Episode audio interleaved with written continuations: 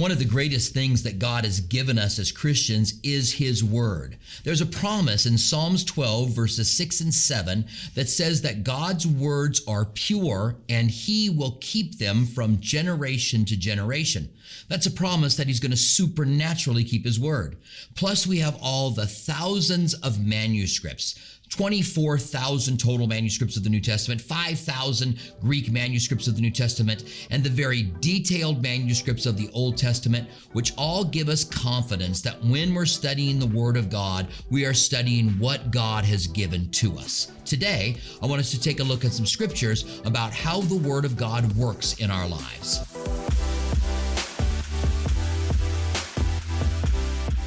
Hi, this is Robert Furrow, and welcome to Hot Topics. If you're new here, consider liking, subscribing, and ringing the bell, sharing, so you can get all of our new content. The comment section is open below. We would love to hear from you. I want to cover a few scriptures that give us the idea as to what the Word of God is in our lives and how it works.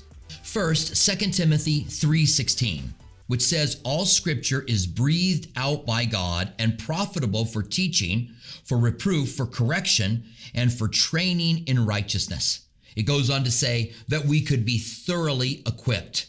What a great promise for God's word that everything that we need for life and for godliness comes from the Word of God. It doesn't mean that all truth is in God's Word, but it certainly means that the truth that we need for life and godliness to be able to get into heaven, to be able to live our lives here as God wants us to live it, are found in the pages of Scripture. And if we don't know the Word of God, then we are missing out on a lot. The next passage is in Romans 15, verse 4. It says, For whatever was written in former days was written for our instruction. God gave us the entire Word of God, so in all kinds of different ways, He could instruct us on how He wants us to live and how we can live for Him in a strong, bold way. It goes on to say that through endurance and through the encouragement of the scripture, we might find hope. And I love this passage out of Romans. Romans 10 17 says, Faith comes by hearing, and hearing by the word of Christ or by the word of God. That is, that when we read God's word and then we can put our trust in it, our faith, when we read what God says and we say, I'm going to do that, that is bringing faith into our lives. Faith is the action of following through on what God's word says. It's not that we've got some kind of faith container inside of us that the more we read, the more faith we get. The more we read, the more promises we know, and we can put our trust in the promises that God has given us. Isaiah 55 11 says, So shall my word be that goes out from my mouth. It shall not return to me empty, but it shall accomplish what I have purposed. I shall secure it, the thing for which I sent it. God sends out His word for a purpose. And even today, when we are reading those words that were long written down, we find ourselves on the receiving end of what God wants to accomplish because we know that God's word is alive. In Matthew 24 35, Jesus said, Heaven and earth will pass away, but my word will not pass away. That's how sure it is, and why we can read something from so long ago that means so much to us. Oftentimes in the scriptures, we're taught that they are something kind of pithy, something that we can read and, and get encouragement on and live a better life on. But really, what they teach us is what God wants from us and how we can live a life for Him, for His glory, and for the work that He's called us to do. Hebrews 4 12 through 14 tells us of the power of this word. It says, For the word of God is living and active, sharper than any two edged sword, piercing to the division of the soul and the spirit and the joints and the marrow, and discerning the thoughts and intents of the heart. And no creature is hidden from his sight, but are all naked and exposed to the eyes of whom we must give an account. Since then, we have a great high priest who has passed through the heavens, Jesus, the Son of God let us hold fast our confession. What a great promise that as we look unto Jesus, that we know that his word is alive and it actually works inside of our hearts and it's able to get in to where we can't even possibly imagine when we take time to go to church and listen to a Bible study, to read God's word, to memorize scripture, to study something we're interested in. God's word gets inside of us and begins to do its work because it's alive. Psalms 119, 105 says, Your word is a lamp unto my feet and a light unto my path.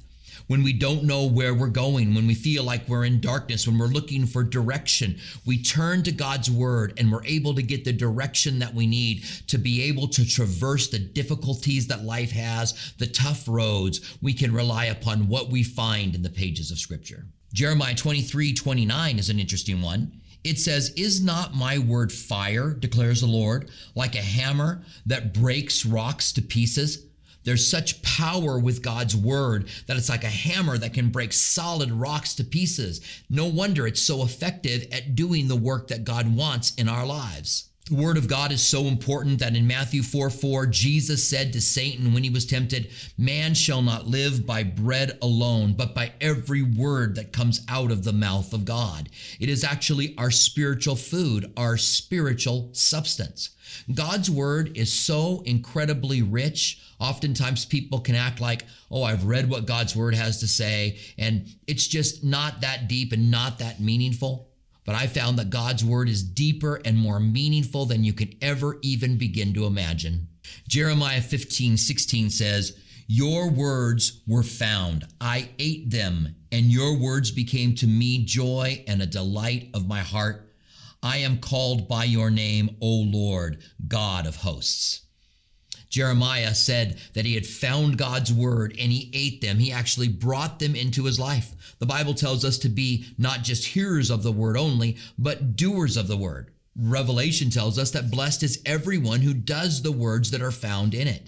As we take action and begin to do God's word, as we approach it saying, Lord, I want to know what your word says and what you want from me, with the desire to be obedient to them, there's such a strength there. And God does so many things inside of us and around us, even touching the lives of people that we come into contact with. I love also John 5 39, where Jesus says to the Pharisees, you search the scriptures because you think in them you find eternal life, and these are they that bear witness about me.